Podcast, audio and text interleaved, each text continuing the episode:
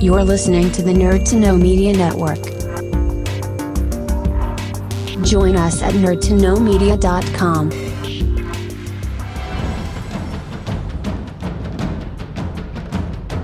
Broadcasting from the Blanchardstown Centre. This is Phoenix FM. This is 92.5 Phoenix FM, community radio for Dublin 15.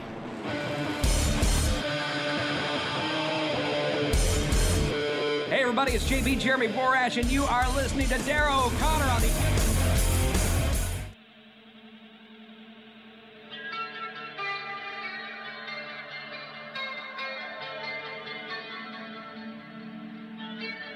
Welcome to the Wrestling Rewind. The only wrestling podcast by fans who don't hate wrestling.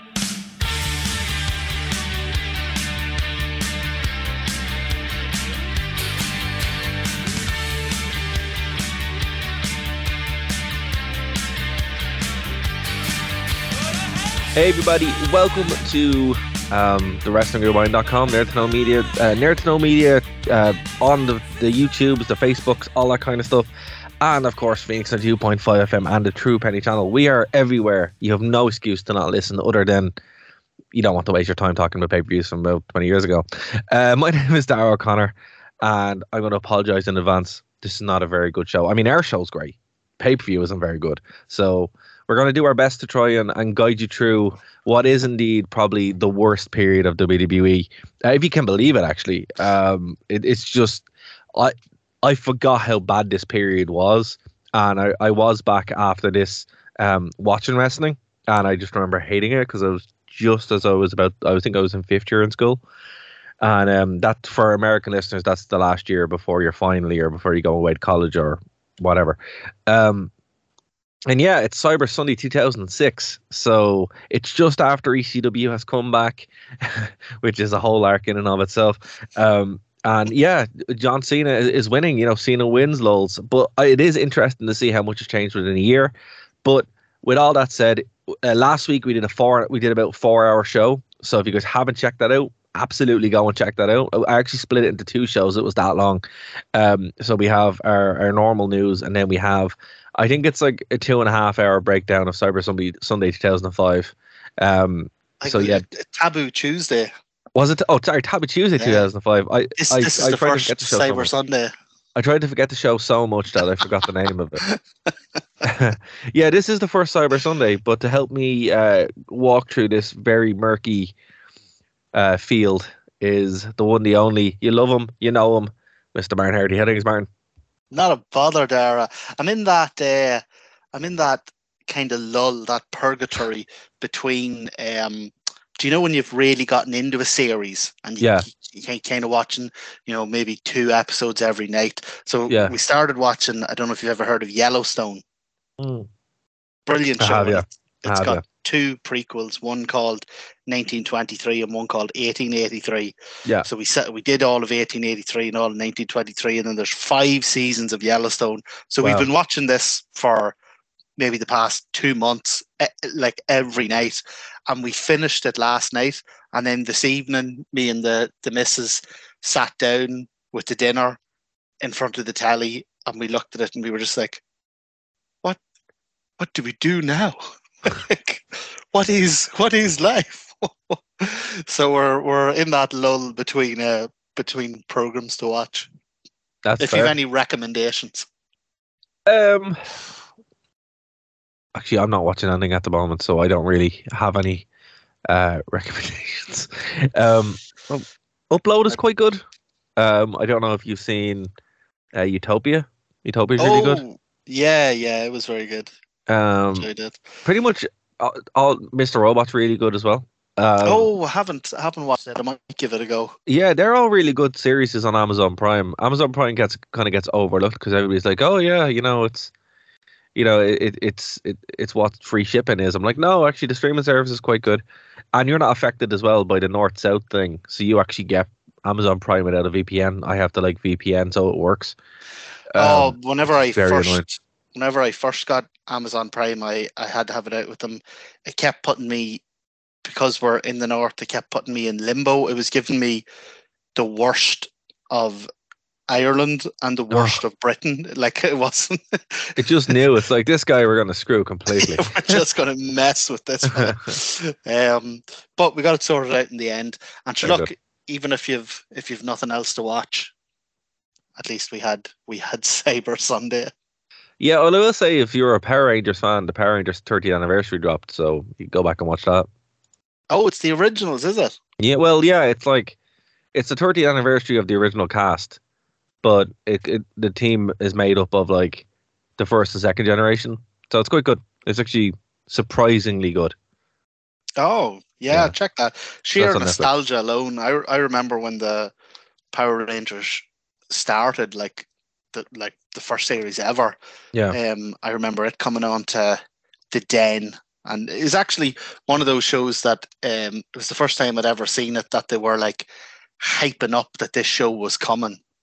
really. Uh, yeah, it's the first time I've ever seen them like really promote that a show was coming. See, I don't Um, remember. I think I was like four, so I don't really remember the hype. I just remember watching it. I don't remember like the hype around it.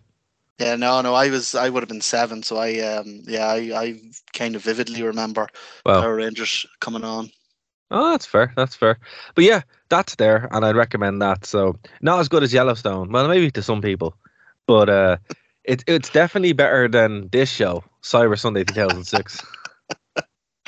Yeah, look- and, and an aggressively average show. Yeah, but th- there are some like good points to it. I would have to say it seems like they've actually. Well, this felt like a pay per view first and foremost, right? So hold on, I'm gonna gonna do the boring stuff first. So the 5th of November 2006 from Cin- Cincinnati, Ohio, in the U.S. Bank Arena, and the attendance was still 7,000. That's like consistent.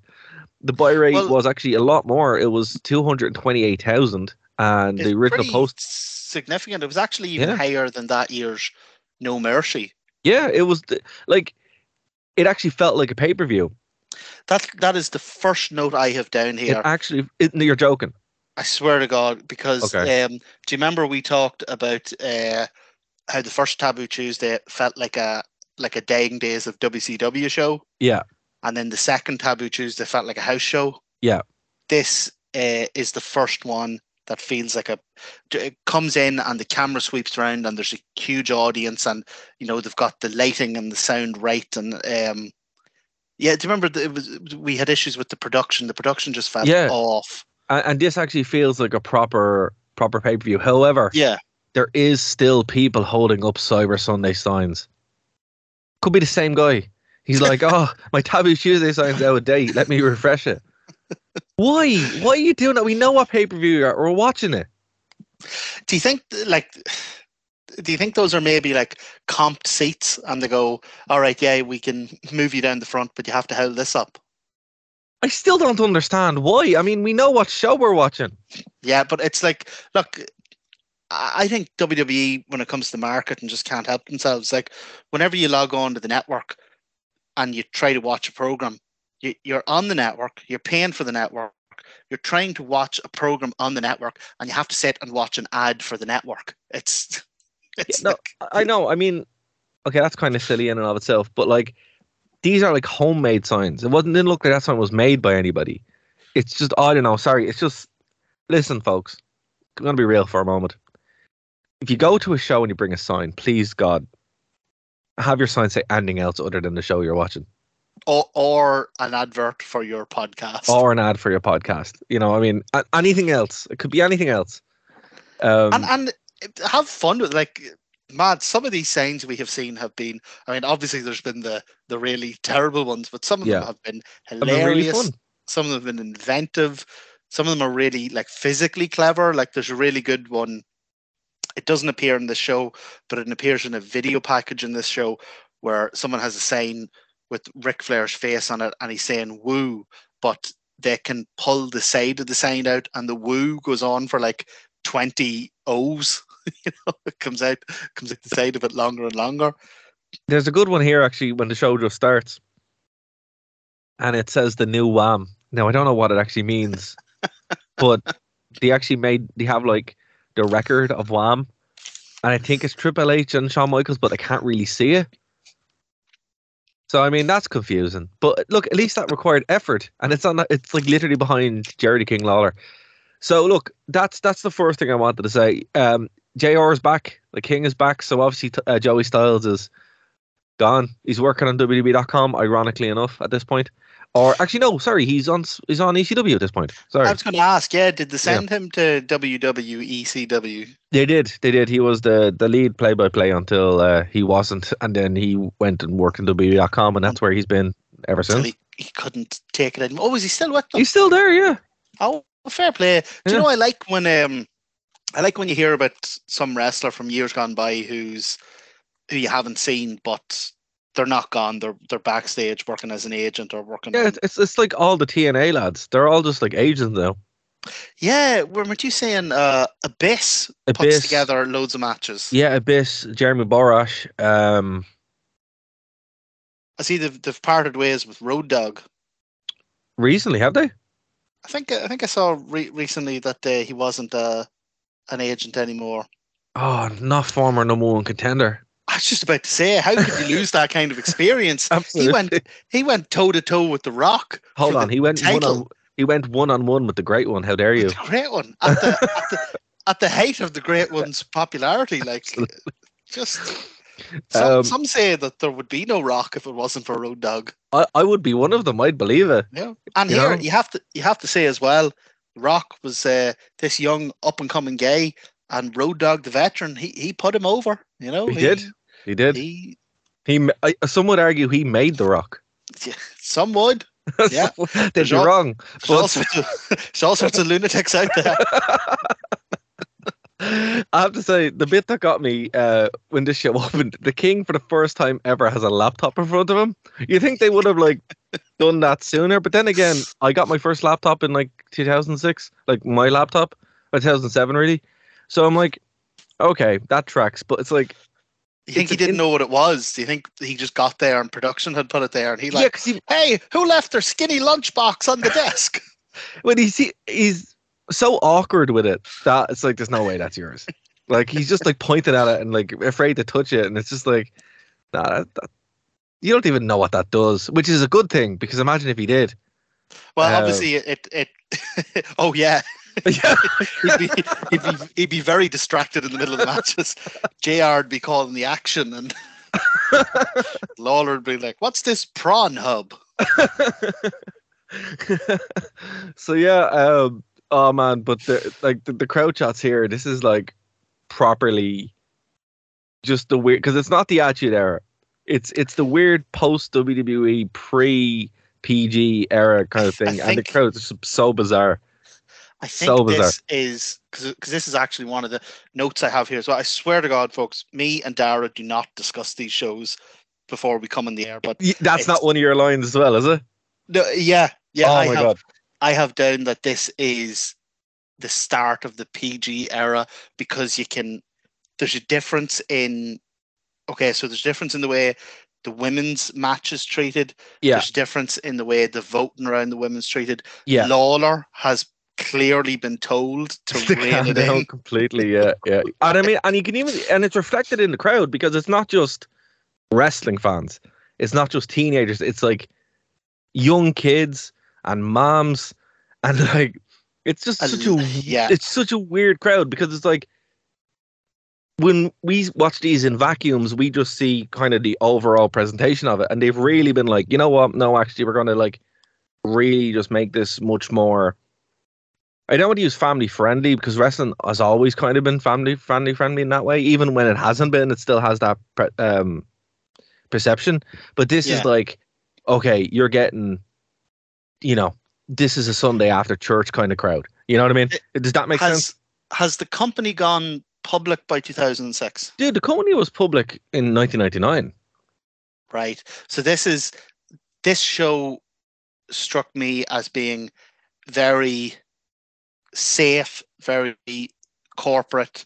Yeah. no, they just they just wanted to make a boatload of money, Yeah, but and go out and point. hit the numbers, but none of the well, none of the attitude really. You actually Yeah. see it even in the way, like DX.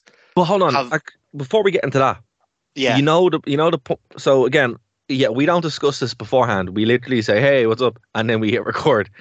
Um, so I have no idea what's in your notes, Martin. But you know when it hit me that what you're saying is on the money. The stage, and the stage actually did look great. The physical sets just look so much better than Yeah. the the homunculus of like digitized graphics. That never looks good. I'm sorry. If you like it, grand. I I will always take a physical set. And oh, it's yeah, hundred percent. and it's it's a cool set, right? But it's a it's basically an Apple Mac desktop. Yeah. And that's where I'm like, oh, that screams corporate. You know, like Mac products. I like Mac products, I do, but you know, they're not going for like the sketchy PC. They're not going for the dodgy laptop. They're going no for the all white, um, pretty inside stuff. And it was a cool way of doing it, but it was like, right, no, we're gonna put this, this- forward as, as big Is this corporate su- possible. is this subtle sponsorship before the the dove head first into the likes of the Mountain Dew Street Fight, No, I don't even. I don't even think it's that. Cheerios Deathmatch? the Hell in a Cell brought to you by Coca Cola. Um, no, I don't even think it's that. I think it's more the the, the clean aesthetics, which is Yeah. what Mac always has. You know, what Yeah. Apple always has that kind of super clean, super sleek, and the grittiness is gone, and that's what this stage really kind of shows. You know, like the other two, they were good attempts. You know, we made fun of it really because you know Triple H would always wa- walk in the middle of it, but this seems to be much, much more um, on the money, well thought out. And I love the fact that the video does play on the the tower. It actually looks really cool. So it seems like this is the most developed concept of it, but by it being so developed, the grittiness is gone. Yeah, this is very. This looks like the start of the process that ended up with what we have now, which is a very polished, very plastic, almost That's the word I was looking for. cartoonish. Yeah, that's the word I was Production. looking for. Polish. Yeah, Yeah, and this looks like the start of of sort of that uh, journey. Yeah. Um, still Uh, signs though. Still signs, and it still you know signs and still an element of like you're you're still getting the you can hear the the push and pull between the fans who hate Cena and the fans Yeah. who love Cena and you know ha- um how to say so um the actual host thing is quite cool maria's one of the hosts this year along with Todd Phillips. Maria Maria's outfit is um very expressive for someone who hops and bounces about as much as she does when she's talking. indeed not to not to uh, channel the the spirit of Jerry Lawler or anything, but it's it's hard not to notice. no that's fair that's fair so the first ma- match of the night is a it's actually the first real match of the night i'm sad we missed it's super crazy who defeated rob conway Oh, was there a dark match? There was a dark match, yeah, and we didn't get to see uh, discount Buff Bagwell. Oh, oh, I, mi- I actually because he was on the uh, previous Taboo Tuesday, wasn't he? He was, yeah, he was. Oh, when he walked out, I was like, "What? They brought Buff back? they they opened the the the company up to voting, and the people wanted Buff." it's like, oh, it's Wish.com Buff. Yeah, no, they went, they went and got the discount one. Um, so no, it's Umaga uh, going against Kane, and the choices were Chris Benoit or Sandman, and it sucks because I mean, I think I was voting at this point, um, and I voted for Sandman because like, I mean, anyone was better than Kane. Like, legitimately, again, this is still all real. It's not fixed. You had the US champion in Chris Benoit, and then you had Sandman who looked so insane that you're like, you have to vote. even more so than his like ECW heyday. He Yeah, he was properly unhinged. here. Yeah, he was like milling himself in the head. Now, to be fair, he wasn't hitting himself very hard with the, with the candlestick, but still hard but it enough. was the it was the A's were like bulging out of his head so much you think they were going to pop. Like it looks like he was about to cry. It- it's actually I was see I still don't know if I fully believe how um how truthful they are about the audience voting thing because I can't imagine anyone voting to see Kane at, at this stage of his career because Umaga Benoit would have been an amazing mix of styles match, and Umaga uh, Sandman would have been an awesome, you know, killer versus lunatic match. But remember, a lot of kids are voting on this, Yeah. and Benoit. 16 million of them this time around, apparently. Yeah, Benoit really isn't. He's, he's I- a, a wrestling no, fans wrestler. No, I was going to say he isn't kid friendly, and then I'm like, yeah. Uh, yeah, I know. Yeah, I'm just kind of trying to push it away. Like, um, yeah, but he is a wrestler's fan. Again, the the the, ma- the wrestler Benoit, not the the man. Um, yeah, he is not. He's a wrestler's pick, right? Yeah. And Sandman would have been like a fun pick, but if you're a kid at this point, Kane is who is he's the name, right? So, I think this was always going to be the plan. What's interesting about this one is the match itself isn't great. Umaga gets the win, which is surprising and and was really good. Like, so and Um, convincing. he's on his killer run at this stage. So it was a good, it was good booking. Like it was, Absolutely, um, uh, but yeah, the match was kind of, uh, it was the, the problem with some of these B level pay per views is they hype it up as a pay per view, but Yeah. to me, a pay per view is supposed to be like you know the culmination of you know series of stories or or like major points in a series of stories. Where a lot of these just felt like raw matches. Yeah, well, I mean, the thing with this was it's what was selling this show really was the the interactivity of it. You know, the match itself, it, it it's great until it got in the ring, and that's kind of the problem. Once it was in the ring, pretty much consistently, with the exception of maybe two matches, all of them are very very standard punch kick, punch kick, punch kick finish. Uh, the other thing, and and it's just interesting you're talking there about how the interactivity is the selling point of this. Yeah. I think you I think you're right, and there is a kernel of a good idea here. And while Cyber Sunday, you know, does look better than Taboo Tuesday, they're still not using this idea to its full potential. Like they're the fan, right? It's interactive. Let's just take them at the word. It's interactive, and the results are real. That's fine. Yeah, yeah. They're not giving people particularly exciting options. Like they're not giving people the option to vote for something that we would never see otherwise. But he did. Sandman versus Umaga. that- yeah, I suppose. That's weird. They didn't vote for it. They voted for Kane. but but even that, like that's just I don't know. I just feel like with this, firstly with the interactivity of it, and secondly with the fact that this is the early days of the internet, people are really excited about this. Yeah. Um, I just think there was an opportunity here to make these pay per views really big, like make them one of the big, big five or big six, like the one time a year when you get to decide.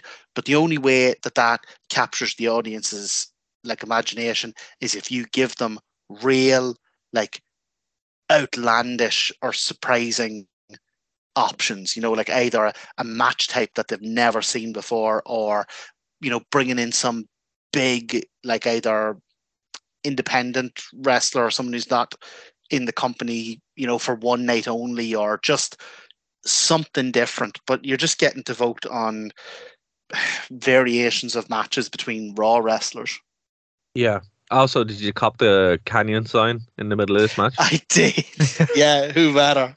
Yeah, who better than Kanyon? Exactly. Um, Is yeah, is Kanyon? Is he still with us at this stage, or yeah, he is, but he, I think he's gone from WWE for quite some time at this point. yeah, Kanyon? Um, yeah, you f- you forget because he okay, partly because most of it happened in WCW and he wasn't particularly well used in WWE, and then partly because he was never like the top top level guy. Yeah. like apparently he was really, um, uh, really i- important in terms of ingenuity when it came to developing moves and developing matches. He was like really well respected backstage. There's also a sign that says "Remember, remember the fifth of November," which I mean, it is the fifth of November, but they're in.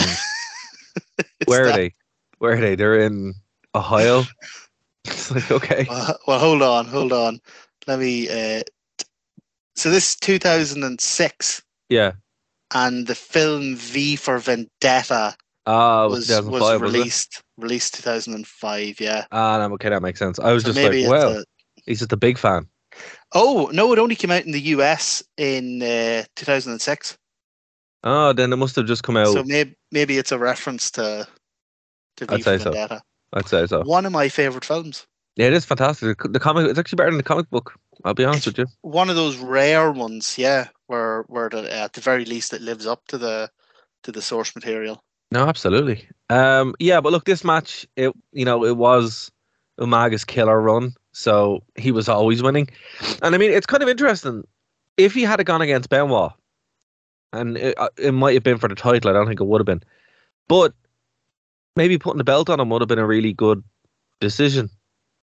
Yeah, and do you know what? I think when you have a guy on a killer run, um, he actually can elevate those mid card titles by going on a on a real run. Like one of the one of the things that they did so brilliantly um, with the TNT title in its first two years was they made it the the workhorse title, the champions title. It was defended all the time Yeah, um, in these top quality matches. And then for the last two years of the TNT title, it's been kind of hot shotted around and moved about, and it's lost a lot of its prestige because of that.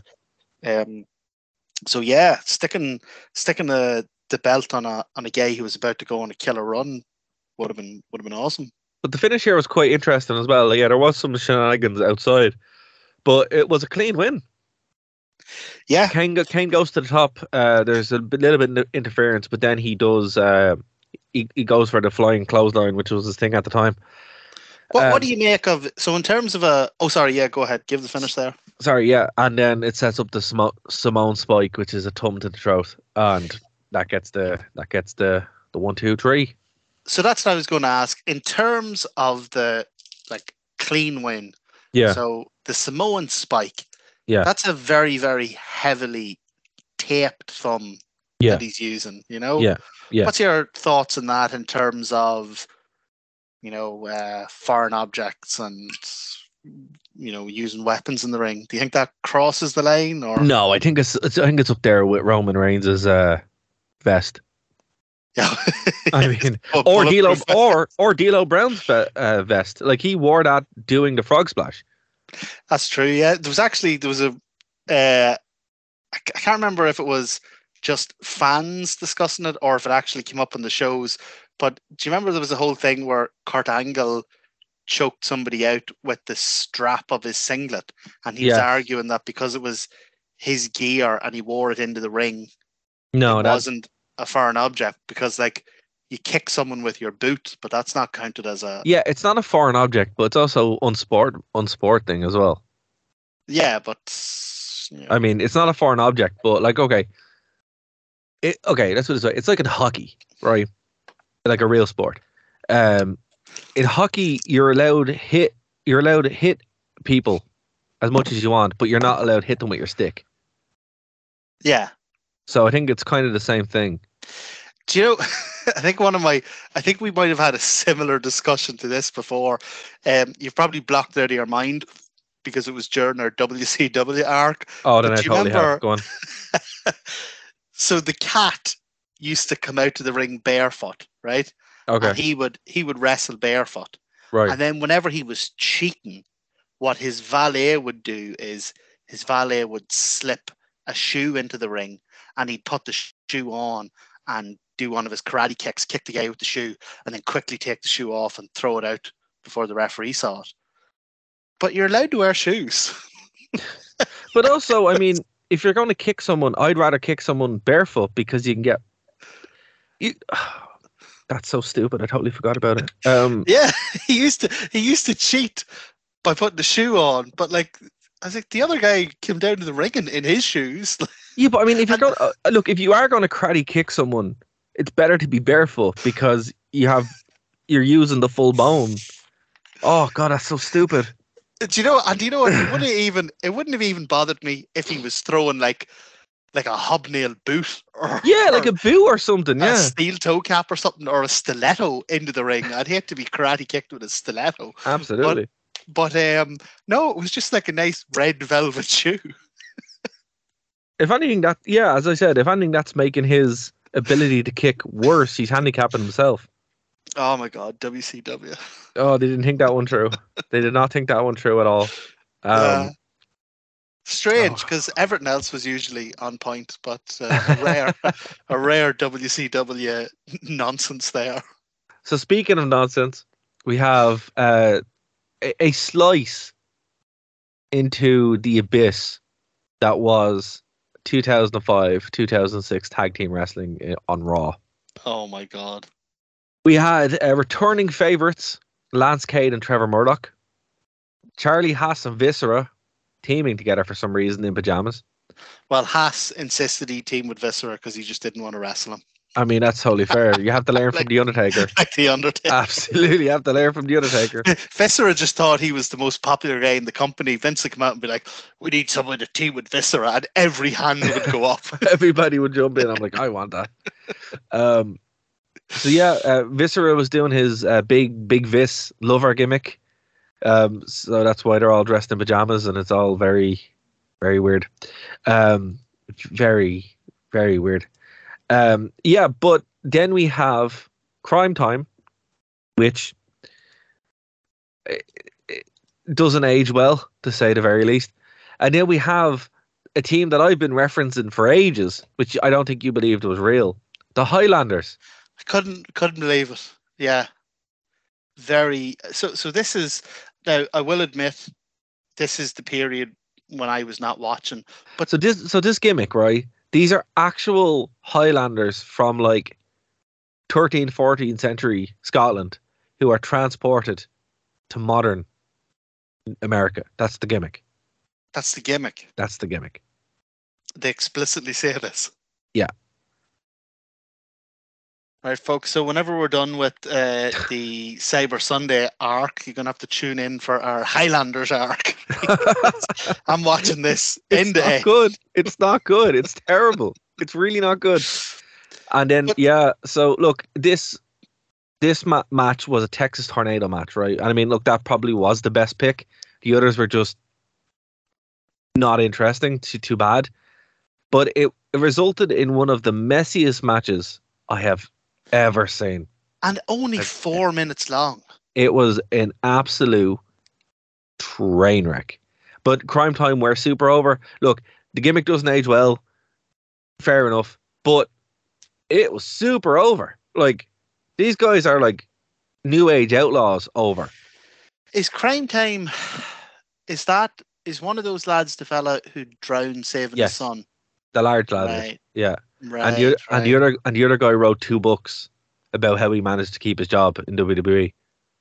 Because he was on he was on payroll for like ten years, and was and never used. Just you know was hanging out. So, so this match, yeah, uh, it, it only went four minutes. It was, like you say, it was a sloppy mess. It was nothing.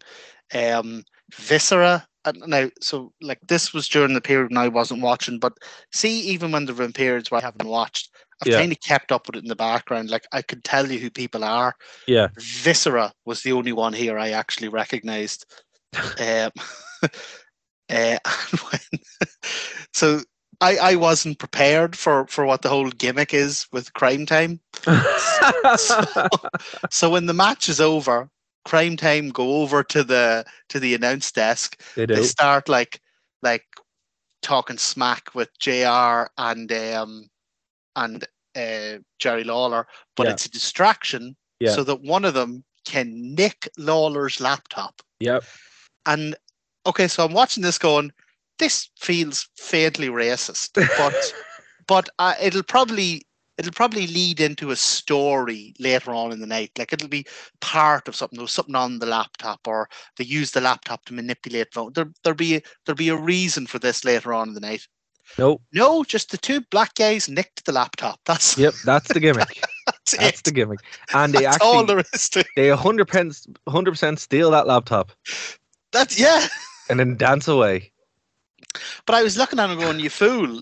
You took it without the charger. You're going to have to spend thirty quid on a charger for that now.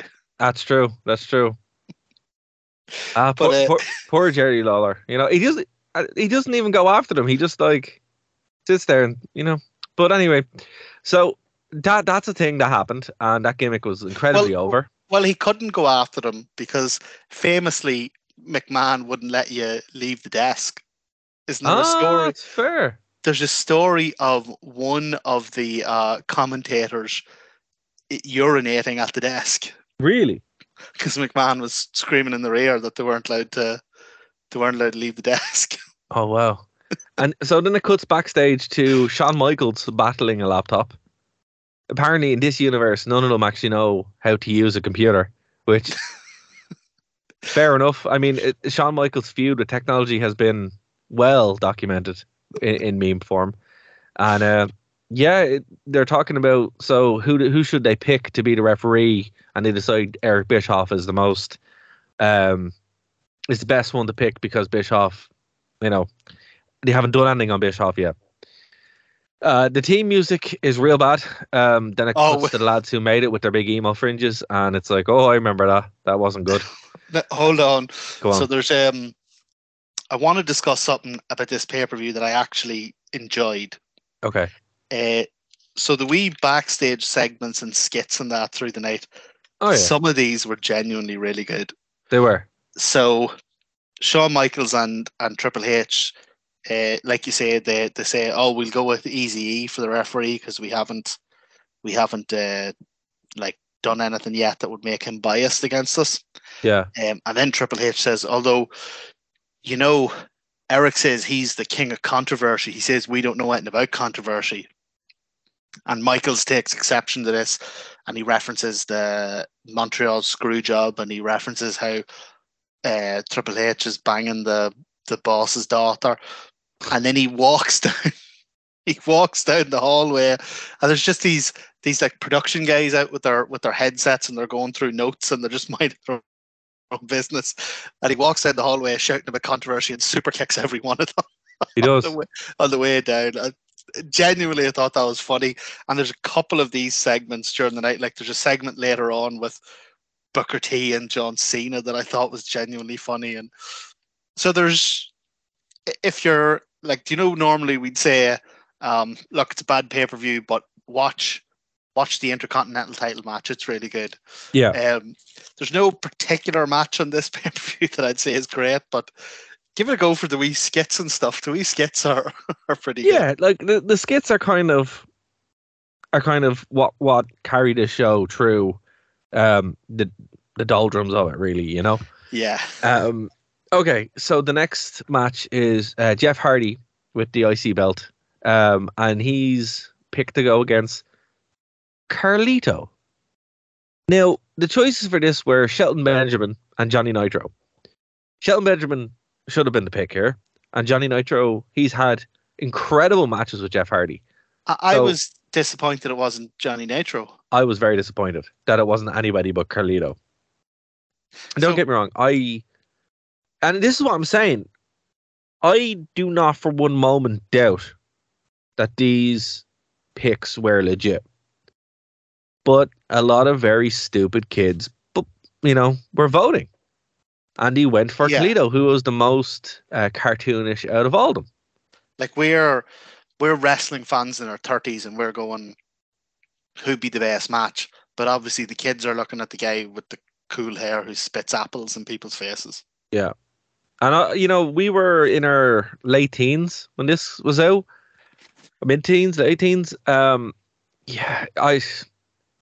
This whole era is very disappointing for stuff like that. Um, it is genuinely disappointing, and the match itself, as a result, is not very good. Um, Did you did, know- uh, did you notice that?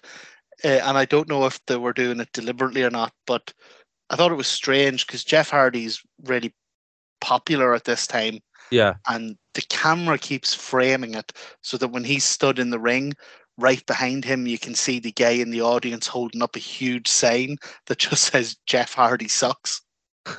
I didn't notice it. No, No, yeah, I just thought it was so strange because because like if you were to try and name someone in that era who was kind of universally beloved Yeah. in WWE, like Jeff Hardy would be one of the names. Not to this guy. He was like, that Jeff Hardy fella. Said it too easy for too long. but no, I did. Speaking of random things in the crowd, there was some alpha in the crowd at the end, like just near the end of the match, and he's on the phone, just talking, just having a phone call at He's, ringside. he's, he's on he's on the phone to Meltzer, giving him the giving him the He's update. in the front row. He's just like, "Yep, I'm at Cyber Sunday." just he's for, for the, pretty much for the for the entire like run of the last match. He's just on that phone. It's hilarious. He's, he's given a, a play-by-play to Bryan Alvarez on Wrestling Observer. oh, Um, so I've funny. actually uh, so like and, and touch wood here because I haven't got my ticket yet, but um, uh, the AEW's Wembley show yeah. is going to be my first ever live wrestling. I mean, apart from like Irish Indies and stuff like that. Hold on. like, When is it? August twenty seventh. Yeah, so WWE are like in in the uh, in the 3Arena in like June.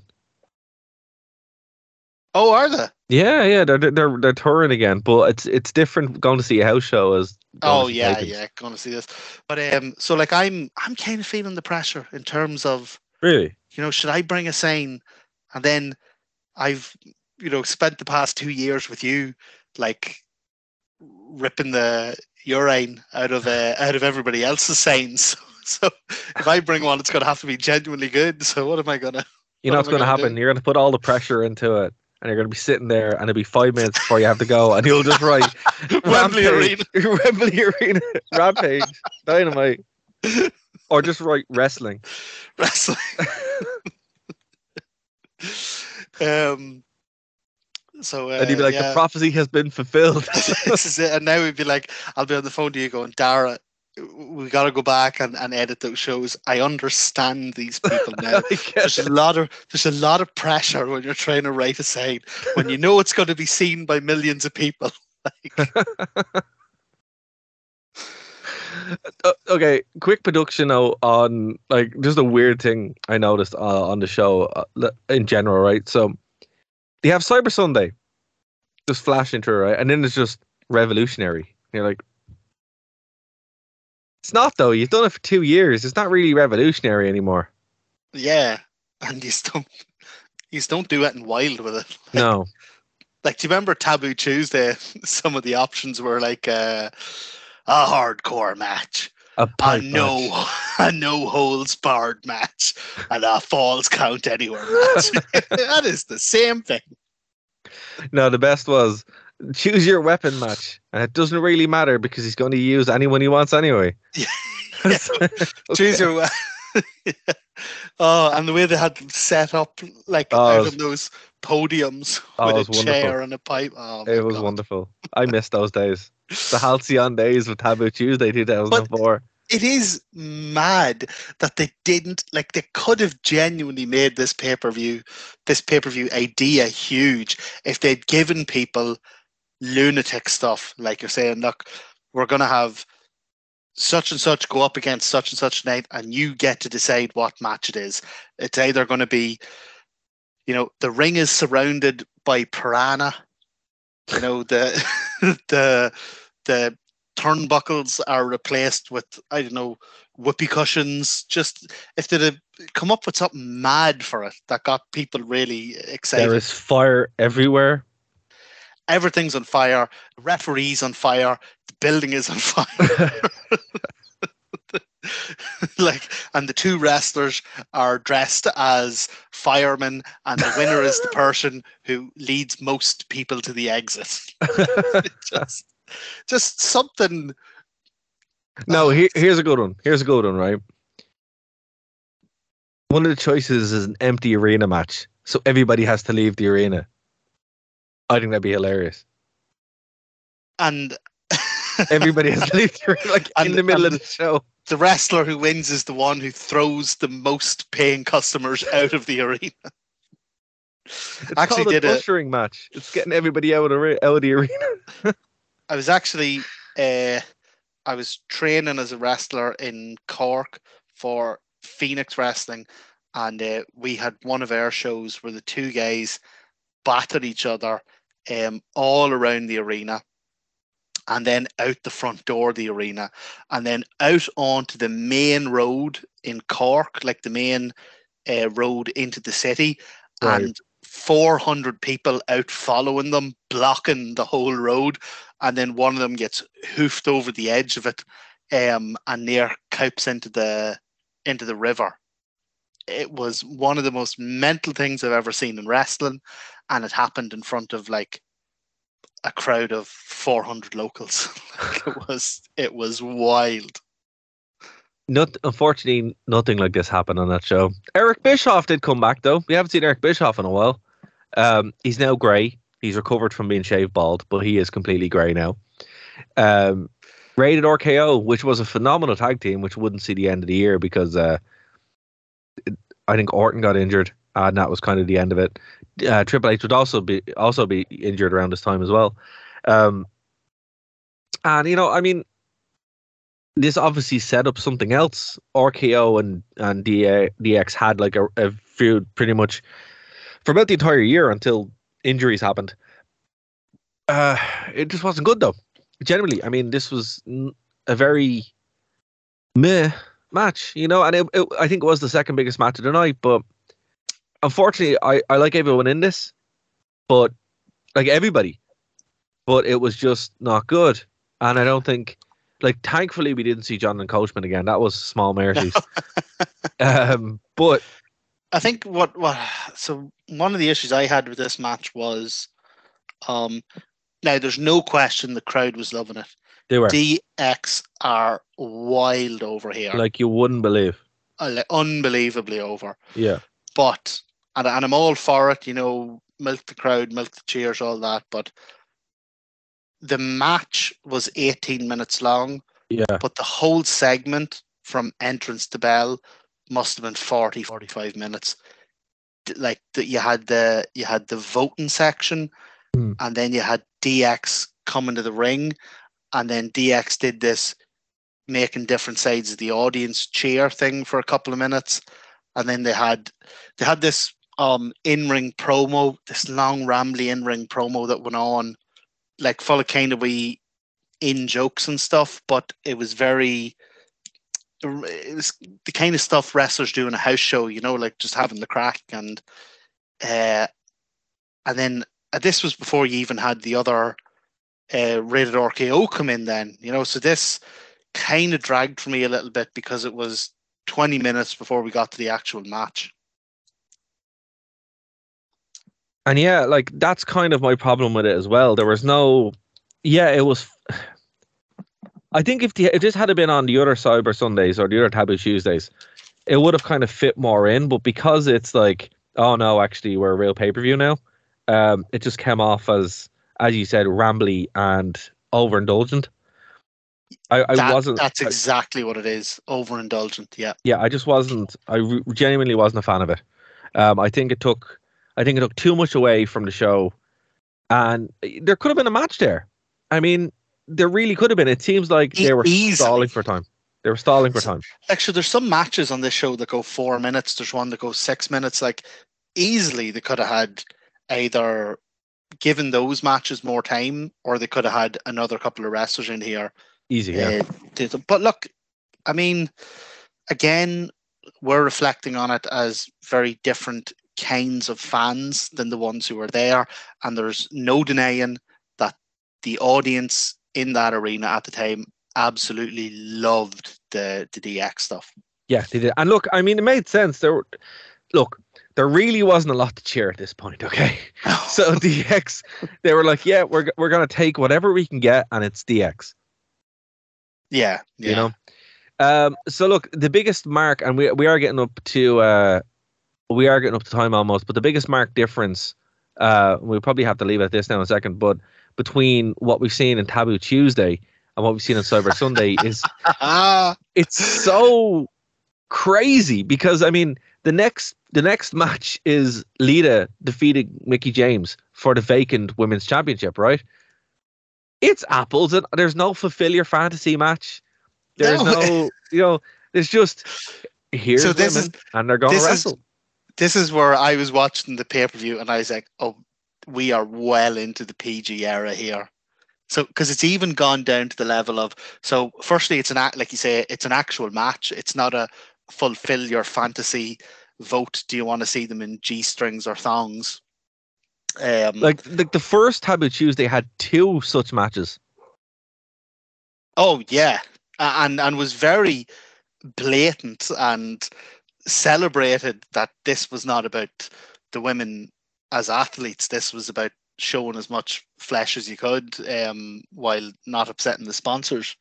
Um, so yeah, there's no fantasy, uh, no fantasy battle royale. Um, King, uh, Jerry Lawler controls himself. he uh, He does. He does. he rates very low on the Matt Menard growl scale the whole way. the whole I don't way even think he. I don't even think he could do it once. I don't think it'd, be fair to say it's even on the scale. Oh, it's a, if it is, it's it's a one. You know, it's a it's very low on the scale. And I noticed that even Mickie James, so her whole thing has always been she wears that skirt that is a glorified belt. Even she's changed her attire. Um, you know, so it's it's that this match was the one that made me think, oh, we're we're well into the PG era here. Yeah, the only one who who is still flying that flag is Maria. She Yeah, she's the only one flying that flag. during Um, the, yeah, when she's doing the the sort of segments in between. Yeah. So look, but the thing about it is, I mean, we did say this that the work that those women did really, really set the table for real women's for a real women's division. Oh yeah, You know, I mean, like it, it's not just a thing that they say nowadays for clout. It's okay, a little bit of that is true, but I mean, Lita and Mickie James pretty much Yeah. and Trish Stratus built the women's division. Trish Stratus has, has just retired. and look, You know? nobody's nobody's going to say it's a that this is a five star match, but there's It's not, but it's a it's it, you know what though. Here's the thing: it's not a five star match, but it's probably the second best match on the card, oh, it's well, look, if not the best match on the card. It's definitely not. Uh, it's definitely not in the bottom half if you're going No, to rank them. And there's some really good moments on it. Uh, Mickie James's uh, hurricanrana to the outside, like that was. Uh, uh, I mean, like they did it in a very safe manner, but it was pretty cool, you know. Um, Yeah, like it, and look, a lumberjack match I don't really like. This is a lumberjill match. I think it's the first time it was ever called that, which is kind of funny and cute. But at the same time, it's like it, it has so much personality to it. Like lumberjack matches, I don't think have any personality because the lads take it far too seriously. Like there's bits where um I think Ariel is there you know, from uh from ECW, and she's like the vampire goth one, and she's just you know hamming it up completely out there, and it's like you know what this is this is what's different, you know. Um, so look, I would say if you're lo- if you had to pick one match from this, this is probably not a bad shout to go for this one. What, what did you we- think of uh, the result? What do you think of Lita winning? I think they needed to do that. I think they needed to have some kind of shock. And the reason why I say it is, it's one, uh, Edge isn't going to get the, you know, didn't get, like, doesn't have a belt yet. And she's really kind of going in there with, um, with the whole, uh, RKO thing. I don't know if, if you know that, like, her and Edge were really pushing the RKO rated R superstar. thing. that's when this started, it was around this time. Uh, so they needed a belt, and he uh, Edge was feuding with Cena pretty much exclusively when he wasn't with with uh, Randy Orton. So they needed some kind of prop, and I think it made all the sense in the world because later on there's a reference to it, and we can't say it because we're just uh, we're we're still on the radio for the next two minutes, but we will leave it there for a second. Uh, Martin, is there anything you want to plug before we get out of here, uh, and then go on to the podcast exclusive? No, just people get on the podcast because you are going to want to know what we're referencing here. that we Yes. can't say. We can't. We you know It's- basically It's the only point in the pay per view where the drugs slightly wore off and King allowed himself to be king for Yes. for about for about four and a half seconds Yes. before before JR jabbed him with the syringe again and he calmed back down. Yeah, yeah, yeah. I have that exactly in my notes as well. so, folks, we're going to leave you there with that because I mean you don't want to miss it. And again, if you're checking us out on the radio, thank you so much. We deeply appreciate it. But you're missing out on all the past shows and stuff that we can't say on the radio. All the swearing. Oh, And we have some incredibly inventive swearing. like Dara said something last week, and I hadn't even heard of it before. And the next thing, we got a letter from the UN sanction, sanctioning us because of Dara's invented swear word. So you got to get on the podcast. You absolutely do, and it's all free. There's no paywall. Um, you can go over and check it out. But if you do want to help us out, we have our Patreon, so you can go over to uh, the wrestlingrewind.com and get all the shows, and also our Patreon content to give us an X Pac Euro. You know, if you like to, if if, if you want to hear, um, if you like what you hear, if you want to hear the the Mark Madden scale and and the, the Katie Vick scale, all of that stuff, it's all funded by the Patreon. and of course, again, if you if you don't want to do that, please spread the word about the radio show and the podcast. Thank you so much for checking us out on Phoenix 92.5 FM. We'll be back next week to talk about more nonsense from about 20 years ago here on the Wrestling Rewind. Bye, guys.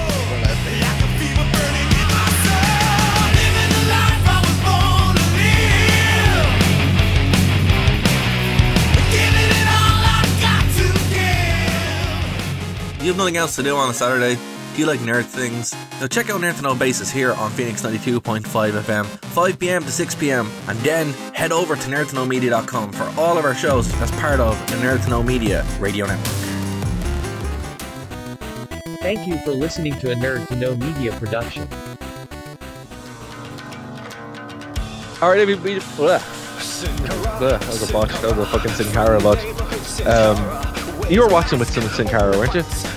Yes, oh yeah. Oh, yeah, man. I saw some of that. The different variations on the and the, the I, I was actually really impressed when he would jump into the ring until I found out that there should be uh, there should be trampoline there. And that they always recorded his voice. Yeah. All right, here we go.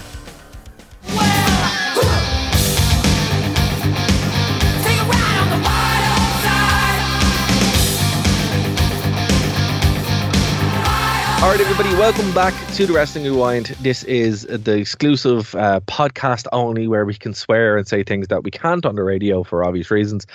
And Martin, we were referencing something that happened on the show around this point. So, you know, the show had gotten much more safe. Uh, Jerry the King Lawler wasn't really king at this point. He was a husk of a former man.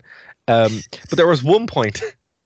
There was one point after this match when Lita had has won and she's celebrating and uh actually no sorry it, it's later on it's much later on it's when um the tag the tag team titles change hands and um Ric Flair and Roddy, Piper, win yeah they win R- and, Rod- and sorry go on No, no. Um, yeah, but do you want to do it now, or do you want to? no I'll do it now because because Do it now, we yeah. promised we would so yeah and basically they win and King says do you think Well, gonna no, hold on, Sorry, hold on. So Ric Flair and Roddy Piper win. Yeah. Uh, and then the Spirit Squad attack them. So Yeah. then Dusty Rhodes and Sergeant Slaughter come running down to the ring. Yeah. Right. Yeah. So you've got Ric Flair, Roddy Piper, Dusty Rhodes, Sergeant Slaughter, a combined age in the ring of about 250, and and King says. Oh, I hope these guys don't celebrate with a live sex show. and then JR says What? And then JR says, not everything's about live sex, King. live, live sex. live sex. Not everything's about live sex.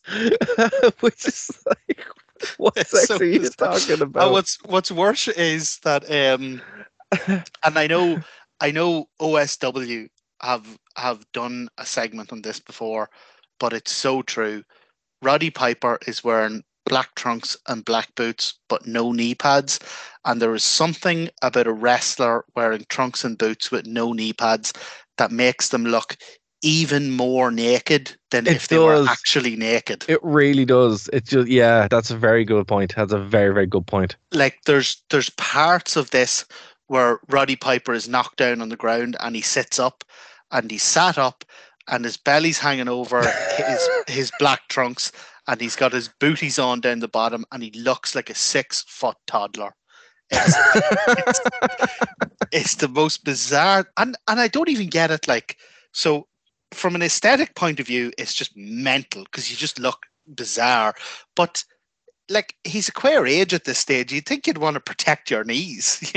know? like, I, like I I, think was I was I wrestling in me early thirties, and they were telling me, "Ah, lad, you're gonna you're gonna want knee pads." Like, I'll be honest with you. I, you know, obviously I haven't wrestled, but I, I wear shin guards now, and they protect my knees as well.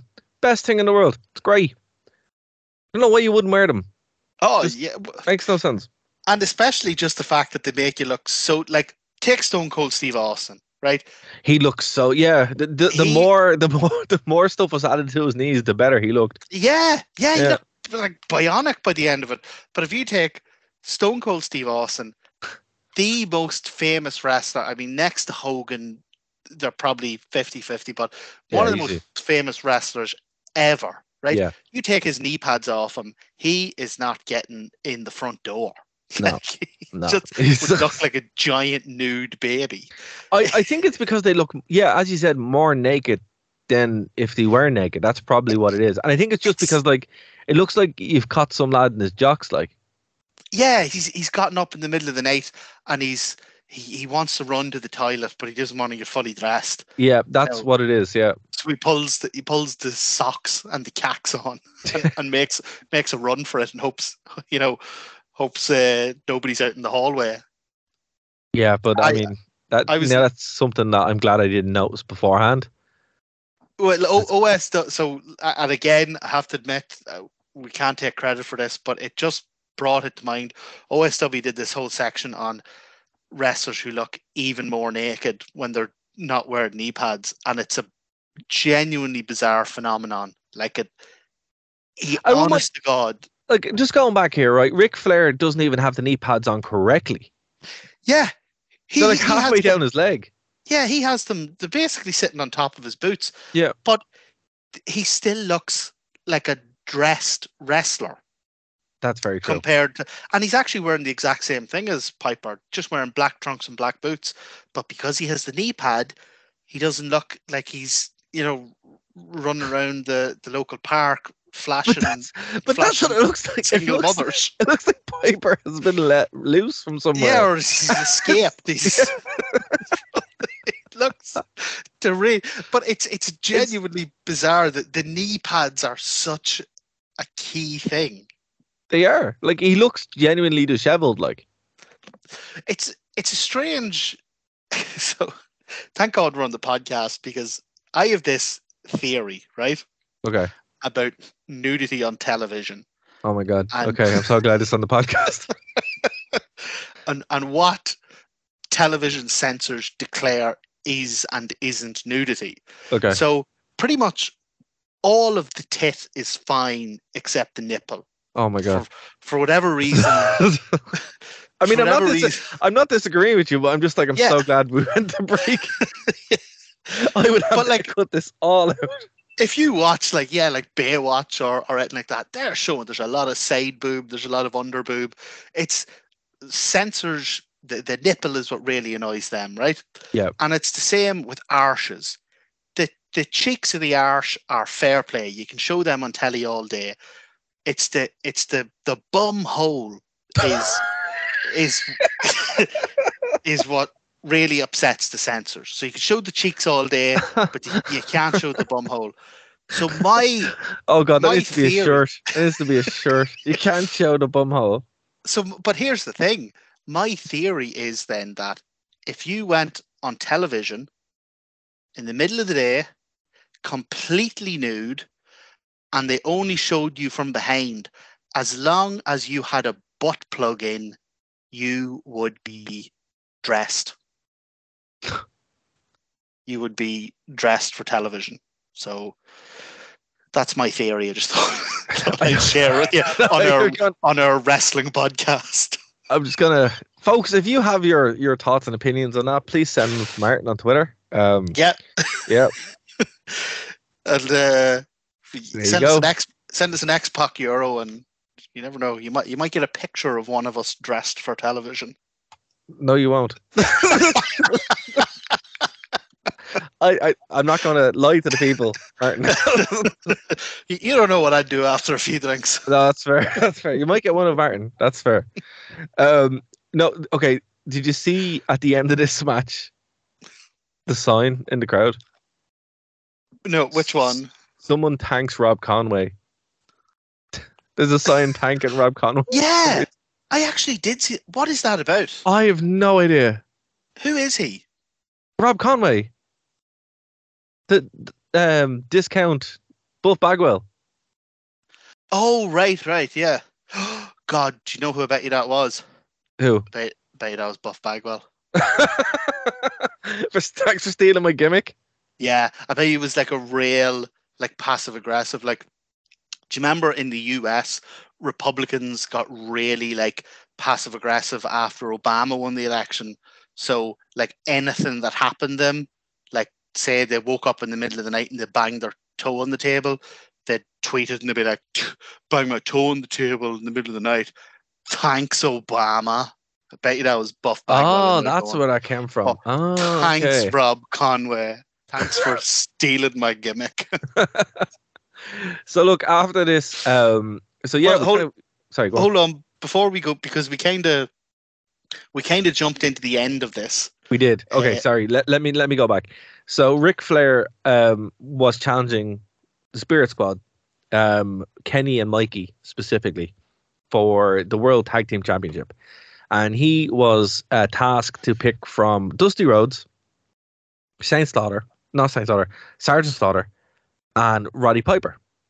So Roddy Piper won, and they would um, win the tag belts with with help from Dusty and meant- Sergeant Slaughter.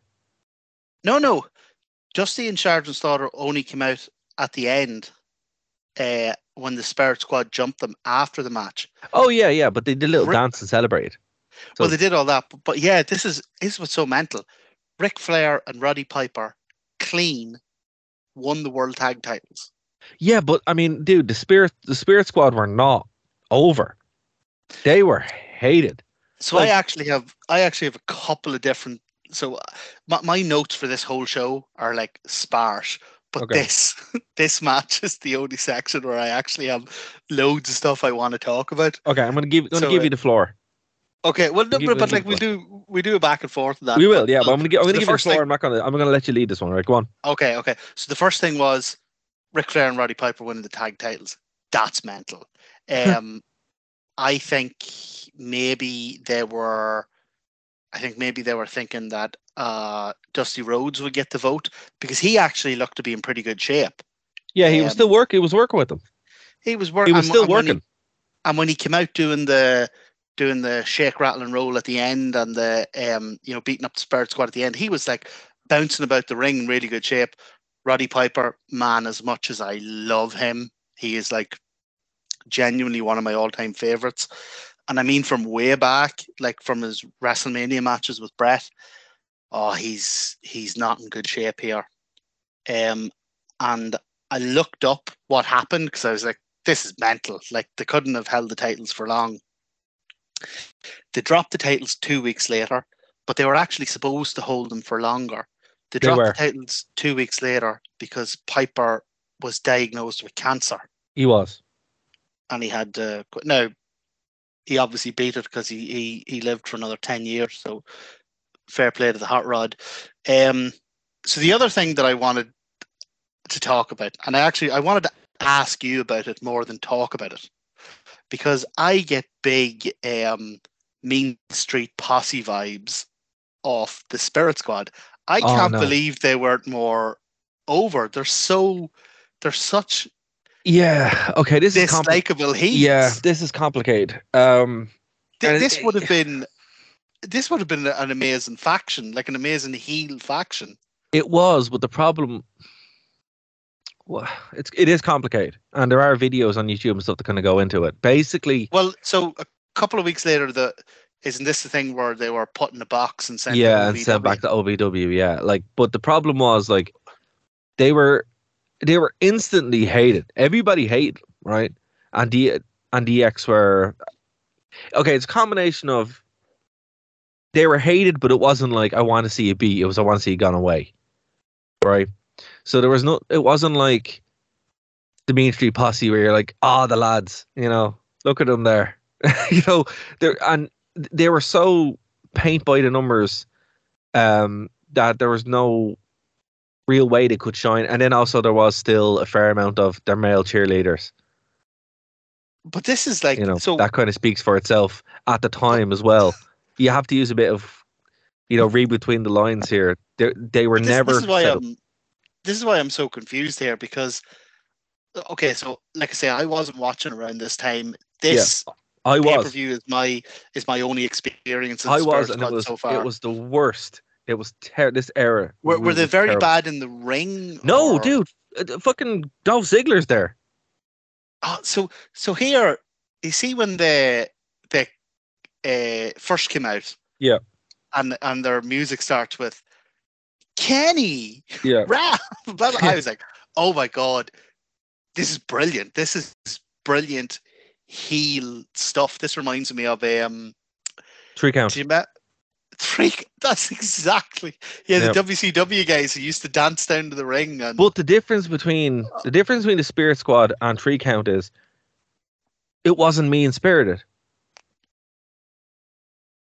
Three Count were unironically great and they'd go in and have absolute bangers. There's not one good match that the Spirit Squad actually had. And like and I mean that is that booking or is that on them? No, it was just it was kind of a mixture of both. Like they had some good lads in there. I think one was a professional MMA fighter now as well. But it was like the wrong thing at the wrong time in the wrong place. So in the attitude in the attitude era, this actually would have been it, it would have been a, a lot more extreme. Uh, probably would have been laced with words that we can't repeat anymore. Faintly homophobic stuff. Uh, yeah, well, it was it was like that anyway, but it would have been even more, you know, in your face then. But at the same time, specific characters would have been able to shine through, and they would have had a big match at the end. What happened here with the Spirit Squad was you couldn't tell them apart, pretty much on purpose, except for oh, one of them was really bad. Like I think it's Nikki or whatever was really bad, and the rest of them, you know, kind of went along with it. But the real problem, not Nikki, Kenny or Mikey, I don't, don't know which one. Nikki was uh, Nick Nemeth, who is uh, Dolph Ziggler. Dolph Um, yeah. Basically, there was that, and then there was the fans just wanted them to go away, and then there was the feud with DX, who completely killed them. They got destroyed by Vince McMahon as well, by, by associating with Vince McMahon, and they were gone within a year. So it's, It's- just it's just were- a, a uh, no, I, perfect I combination. looked it up. They were gone within like two months. That's what I'm saying. Like This within was, the uh, year, within the year, all traces of them were completely gone. It wasn't like they came back; they were gone. However, however, there's a caveat here. In late 2016, Mikey and Kenny returned to the WWE to feud Dolph Ziggler. Ah, and did they they reference their Spirit Squad history? Yeah, no, they, they showed up to like to tease him because um, there was a feud that Dolph Ziggler was having with The Miz. Well, Matt, I'm uh, like so again. I'm speaking purely objectively here. I was not watching the product at the time. I had never seen this pay per view before, but these guys came out and I said that. So I, I've I'd obviously I've been aware of what happened to them in terms of DX beating them up and putting Yeah. them in a box and you know doing the old like uh like shoot gimmicks, send them back to OVW or whatever. But uh like from a purely objective standpoint as a viewer, whenever they came out, I was like, "This, this is this is an amazing heel faction." Like, Well, here's the you thing. could hate these guys for years. So Kenny and Mikey, who were the team in the match, they would actually go on through the Indies, and they were actually in the House of Hardcore as well. They feuded with Tommy Dreamer and the Sandman. So I mean, they knew what they were doing. They also uh, uh, challenged the Bucks in Ring of Honor. So I mean, they are still out there, but I, yeah, it- but I, it- I- mean, I mean specifically the Spirit Squad, specifically in WWE. Like I say, I haven't watched No, the period. they're still am- doing that gimmick. That's what the squad is. It's Kenny and uh, It's Kenny and Mikey. Right. They're doing well, I- they're, they're doing the gimmick now. Right, right. Well, well, Yeah. I gotta say, I was genuinely surprised. I thought that there was a lot like Mean Street Posse and a lot like uh, Three Count. I thought there was so much potential there for absolute heel nonsense. Um, Yeah. you know, uh, the other thing that I liked about this match was, look, I know it's cheap, I know it's shortcut, but uh, it's hard to beat some like um, kind of feel good nostalgia. You know, and when you have Roddy Piper in there, when you have Dusty Rhodes coming down and to the ring and doing the business, and even Sergeant Slaughter showing up, like, like I, this was probably the only uh, part of the pay per view where I forgot I was reviewing a pay per view and just like just sat and enjoyed it. Enjoyed it. Yeah, no, I mean that's fair. That's totally fair. Like, and I mean that's why people voted for who they voted for. They voted for nostalgia, and nostalgia is it's very powerful, man. You know, and, and that's what people got.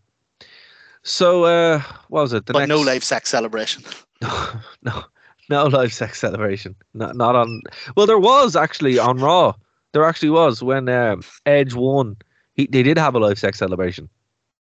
Yeah, yeah. So that's But- that's a a whole other That's a whole other thing. So Do you think main maybe that's what Piper was expecting, and that's why he showed up nude? so the main event was actually this is cool. They they should bring this back because I mean this genuinely was actually quite a cool thing. Um, yeah. a triple threat match for the World Heavyweight Championship, but we didn't know which one. Was it the big gold belt, the World Heavyweight Championship, the WWE Championship, or the newly crowned ECW World Heavyweight Championship?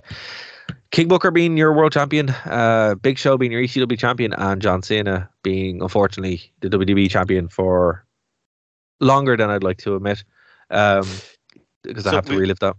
We talked earlier in the night about how uh, uh, one of the good things about the show was the backstage segments, Yes, and there was a great segment prior to this match where Booker T goes to see John Cena, and he says, uh, "Look, we're two legitimate world champions. We can't have either of our world titles going to going to that sloppy ECW show. Yeah. So what about we have a a pact? Like if it's one of our titles is up, me and you will deal with the big show. We'll get him out of there, and then me and you'll go toe to toe. We'll have a straight up match. Yeah. And Cena goes, all right, but uh, I have a I have a stipulation. I want one night with Queen Sharmell. And Booker Booker throws her, he says, That's it, I'm I'm gonna handle this. He's he's saying to Sharmell, "Let's- she obviously flies off the handle. He's like, I'll handle this, I'll I'll give him the business, I'll tell him he can't have my queen. Go on, you go out into the hall there, Darling. It's like, God damn it, Cena, how are you? And then he like uh, just one night. All right, man, okay, you can have just thought uh, if they had left it at that, I thought that would have been genuinely hilarious. But as you say, because we're in the Super Cena era, then Cena had to be like, "Oh man, I was only testing you.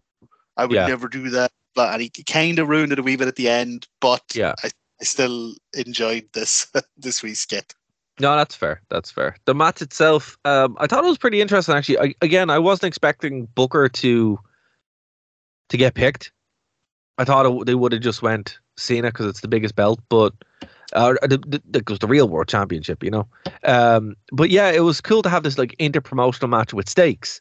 They never really, they never do that, you know. They, and particularly now, they really don't do it. But they they didn't do this on a on a Raw specific pay per view. So what did Yeah. you make it up? Well, it's actually, yeah, it's just interesting what you said. It reminded me of it is this is, uh, I think, core to the issue I have with WWE pay per views nowadays. Uh, so at this time, WWE, WWE were running in 2006, they ran 14 pay per views that year and in the November to December period, they had uh, this show, they had Survivor Series, they had December to Dismember, Oh yeah, And then that was had- this year, wasn't it?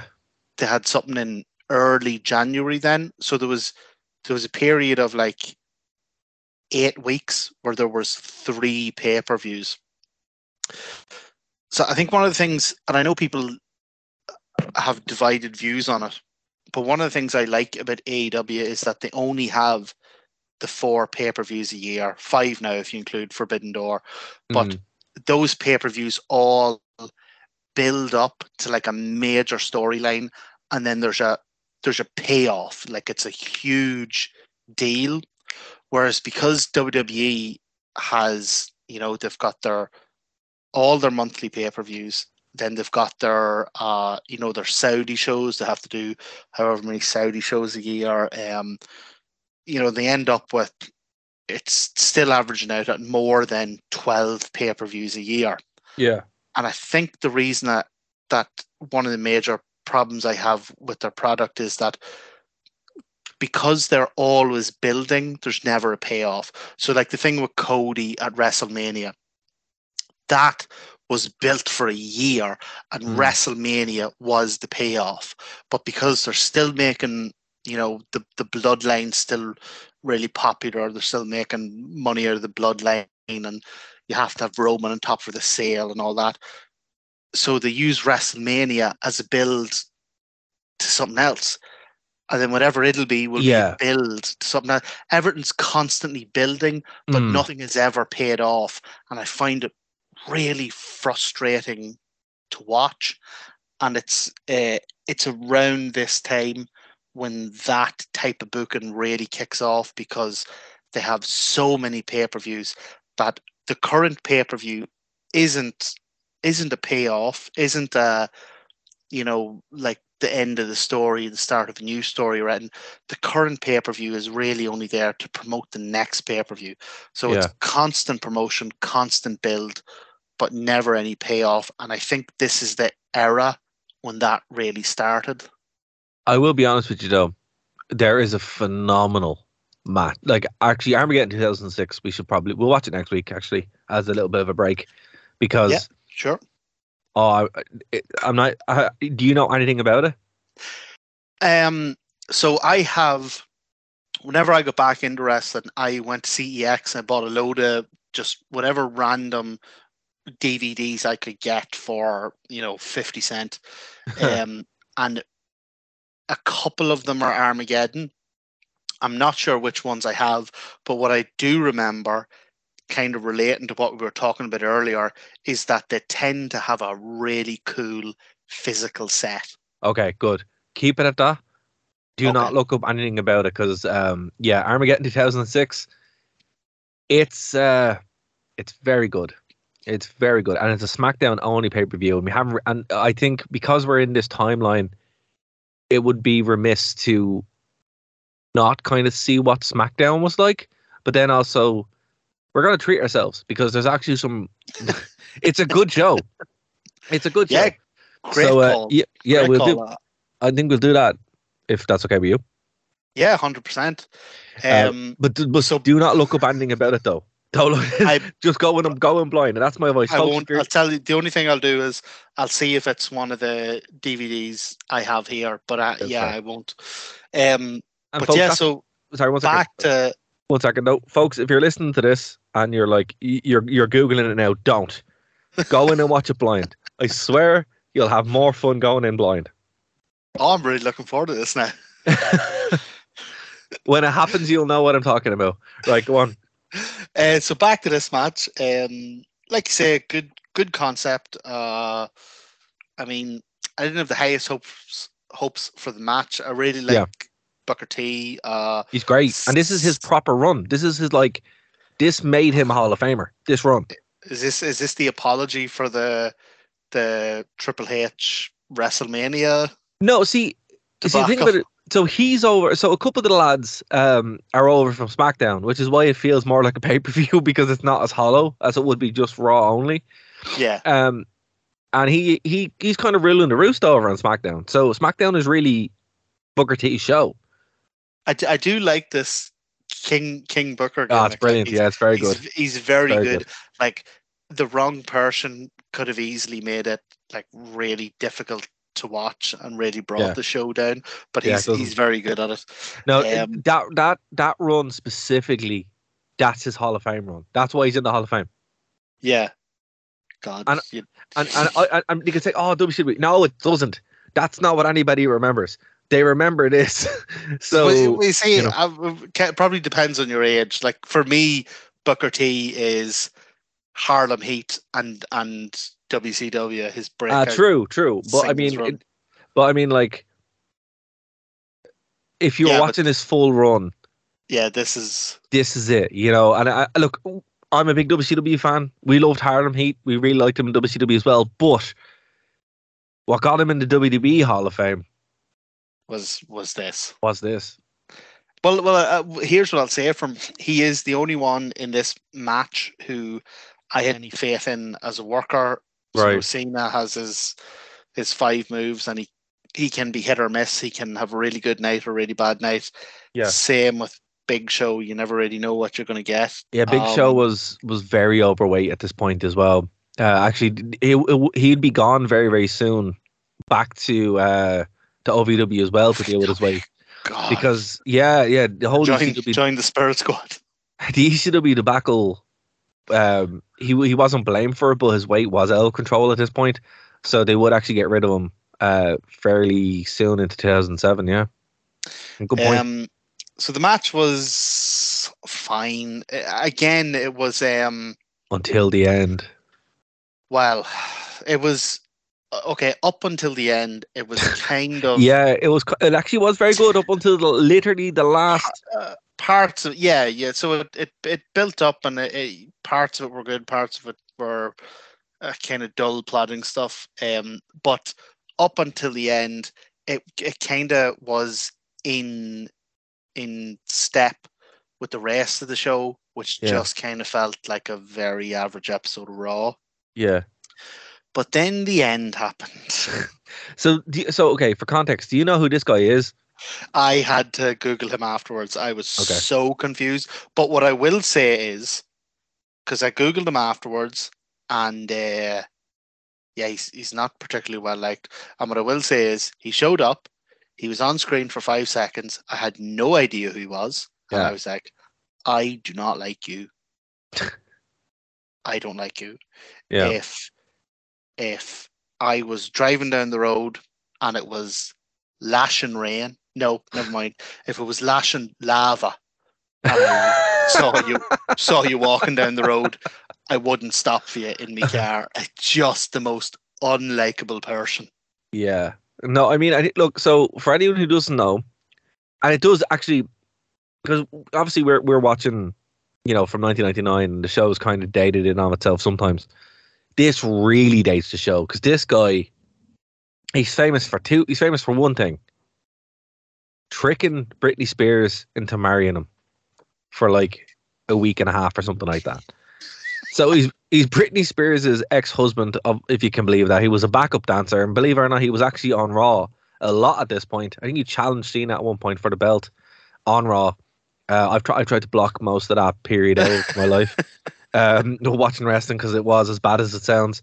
Um, yeah, and he was on the show for ages. But man, So he's he's Kevin Federline, Kevin Feder- Federline, Federline, yeah, But whenever he comes out, I don't know if this is his rap name or whatever. Whenever he comes out, they call him K-Fed. oh and I- yeah, I, f- And oh, I so, thought so him I and Cena thought had they a said- off. I thought they said the Fed, and I was like, "What is this? Is this like, is this like some guy who's like, uh, oh, never mind this World Wrestling Entertainment stuff. Bring back the Federation." No, him and Cena would have a rap off as well at one point Uh, because he was a rapper for like a week. well, he's walking around. The, so, uh, Cena has, oh my god, just the the worst, uh, the worst STFU on. I. So there are some great wrestlers who have some blind spots, and my my thing in wrestling has always been. I really find it noble when people are ambitious. I I think, I think a, a good idea even if it doesn't really pay off well, you know, as long as you're trying to do something different, I think that's really noble. But ultimately, when it comes to wrestling, if you can't do something well, you just shouldn't do it at all. The Rock shouldn't do a sharpshooter, and John Cena should not do the the STU. He Yeah. so it just looks like like whenever I'm cuddling Hannah at night, I put more force into it. Like, yeah, I mean, I it's it's yeah, it's one of the worst one of the worst uh, submissions ever, and it never got better. No, but It it, never looks got better. like it's so it's a version of like the the Regal stretch. Like when Regal would put that on, he looked like he was ripping guys in half. Like you, it's also kind of like a uh, a sort of a modified uh, crossface crippler. And man, when Benoit would slap that on, you think he was going to pull someone's head off. Yeah. He's seen is just really bad at it. All Yeah. he does is he folds their knee up and then he gently cuddles them. Like it's Kurt Angle's to blame for this. This was from a Kurt Angle feud where um, they had a feud on SmackDown, and Angle's like, "You don't know any submissions," and then he wheels that out. oh, but Jesus, give him something he can't screw up, you know. but anyway, so so um, Cena has Booker T down. He's gently spooning him. Uh, Kayf, Kayf, K-Fed comes out of nowhere and jumps into the ring and Yep. hits hits Cena with the belt. Uh, Cena gets up to chase off K-Fed, and then Booker T grabs the belt and smacks Cena. I have to it. say, I have to say that little uh, belt shot into Cena falling over is actually great. it was It actually was, looked unreal. It was very good. Yeah, it was. It, It was was, very like good. uh, forceful, but it was sneaky. Like it was. But look, Booker T.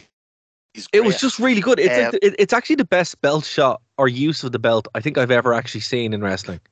But it's still weird because then he throws it out of the ring. Like, like it's that would have been great in any other match.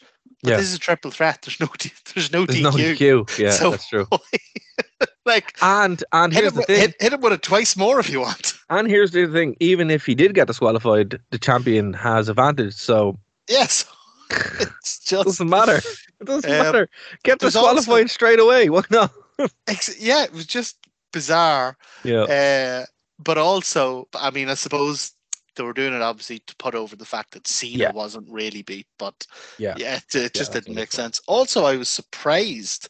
Um, Cena full on puts the fu on Sharmell, Yeah. and in this era, very unusual to see a male wrestler actually hitting uh, uh, a woman, either a woman wrestler or a woman valet or manager or anything. Yeah. Yeah. No. Well, uh, Sharmell's foray into wrestling is a thing on of itself, and I think she holds the record for the worst match of all time. But that is a TNA story. well, I tell you what, she takes takes a hell of a bump here because Cena Oh, really does. he really hoofs her over when he does the the fu. Well, look, I mean, Um, I, I think that's a good point to leave it on because we, you know, we tried to Well- dig out some positives on this, and Well, you know, just- sorry. Go on. Just before we leave it there, so uh, Booker hits him with the belt, Yes. covers him. We got the one, two, three. Booker wins. So even though you had your interactive thing, none of the belts actually change hands. Uh, does a celebration, leaves, and then K-Fed gets back in the ring. Yes. and he's doing his his you know he's mocking Cena doing the hand over the face thing, and he does it to every corner of the ring. And it's just the way he walks annoys me. The way he wears his trousers down round his arse, even though he's a skinny white guy, annoys me. the way he was, so he's he's grabbing his dick. He's outside his jeans, right?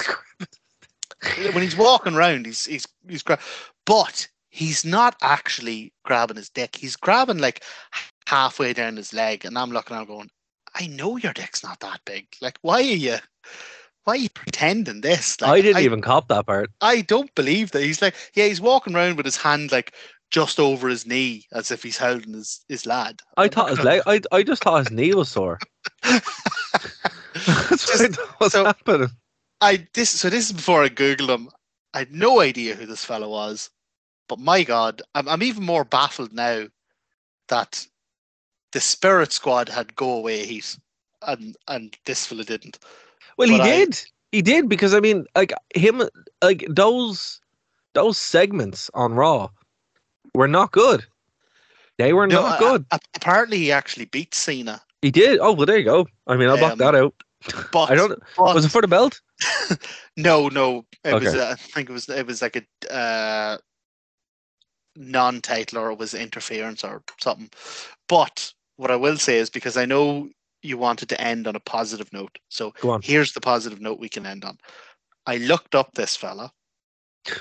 Apparently, he has one album. He's Oh, God. released one, and he was uh, they named the album in the Jerry Lawler talks about the album. So this is obviously part of a promotional thing for his album, Yeah. right? Yeah. It is the worst rated album in history. On Metacritic, it has the lowest score of any album ever. Yes. It is the only album he has ever produced. And the Oh, no. single, the first single from the album was so bad that they actually withdrew it from the charts and later prints of the album didn't even have that single on it. And I'm actually surprised there were even later prints of the album because the album worldwide, and this is taken 10 years after uh, after it came out. So this isn't like in the first week or the first month. This is ever across the world. This guy's album sold 16,000 copies. Oh. So at least there's that. You know, that cheered me up a bit. Oh. Playing with Fire is the name of the album. Is it? There Yeah. you go. It's considered to be one of the worst albums ever released. Oh, are you, you looking it up there? Yeah, it's on Wikipedia. Um, wow. This fella Well, has been outsold multiple times over by the Wolfe Tones. But look, didn't he give it a good L try? And that's, you know. oh, well. Okay. Seven appearances, apparently, on Raw, according God to. Yeah, seven it. appearances. and a win over the champion in the in the Cena wins lol era. Yeah. Like, deep into it. Deep Oh, into it. Like, at this time, like, just before this, Cena is responsible for Eric Bischoff being released, like, in storyline, and Chris Jericho being released. I think. I think people should realize why I hate John Cena so much. I had to watch him get rid of Bischoff, had to watch him get rid of Jericho, had to watch him get rid of uh, Triple H in person.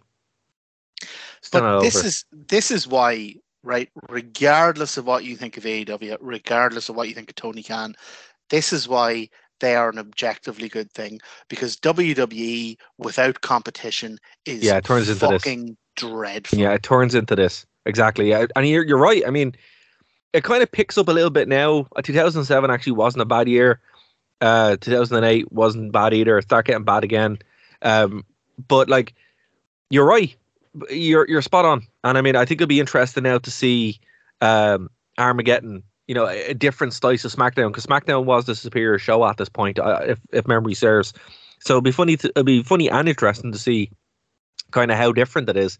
And then when we go back to Cyber Sunday in 2007, um, if any improvements were made. But Marion, I want to thank you so much um, for coming on the show, sir. Is there anything you want to plug before we finish up for tonight? No, I just I love the uh, I love the way we make up what we're going to do next week during this during the show. I mean, guys we, guys, we legitimately don't plan the show outside of No, This- and even I mean, like our group me, chat is just memes and lulls. Like, literally like me and Dara and Dave, like we'd be good friends, but like we don't discuss the show. The show No. like we discuss Our- everything else but the show. we talk to each other during the week, and it's all memes or taking the piss or Yeah. whatever. And then about about quarter past ten, I'll get a text from Dara going, "You good to go at half 10? and that's it. Um, so yeah, genuinely looking forward to Armageddon um, and thoroughly enjoying this, even though most of it's terrible. I'm kind of enjoying this arc because it's a period of wrestling that I haven't seen. Yeah, and I mean, look, I it's kind of it, it's allowing me to relive some of it as well. Um, and you know, it's interesting because I, I was more of a Raw fan than a SmackDown fan at the time, just because of the way I was watching wrestling. So it'll be interesting to go back and and watch and do a direct comparison as well. So I'm, I'm looking forward to it as well. I really Well, am. The, the only other thing I'd say is if if I am going to plug something is if I could speak for a moment directly to Kevin Costner, and I know you're a fan of the show, Kevin. I know there have been issues with you and your contract uh, regarding the the final season of Yellowstone. I would urge you to please get over whatever your issues are and get that thing recorded because I do not know what to do with my evenings. I thought I, th- I thought you were making an appeal to Kevin Fed- Kevin Federline for one reason. I'm like, and Kevin Federline, I know you're also a fan. I know you're listening. Please kill yourself. oh my god. well, folks, on, on that note, um, I was tell you to go over to thewrestlingrewind.com. Um, we need those X Pac euros. The shows did not record themselves. Um, bandwidth's Yeah. expensive, and uh, yeah, I mean, here's the thing. Uh, everyone, everyone who signs up gets a free copy of Playing with Fire. I, I think they just give those out like randomly. They're like, yeah, here, this we have this. It's like somewhere in like the New Mexico desert. They just have a pit of those, and they're like, yeah, we, we just can't get rid of them. Like, we'll fi- we'll fish one out of the plastic island in the Atlantic Ocean. or let us know if you're a fan of Kevin Federline for some reason. I mean, one, probably go get help, and then two, why? Uh, or so or Kevin, if you want to come on and Oh, be we'd love to have you. abused for an we'd hour. love to have we'd love to have you on the show. Like, By what happened? You know. But um, no, that's gonna do it for this week, folks. Thank you so much for listening in. We'll be back next week where we're going to look at Armageddon 2006. Uh, this is Wrestling Rewind. See you later, guys. David Arquette.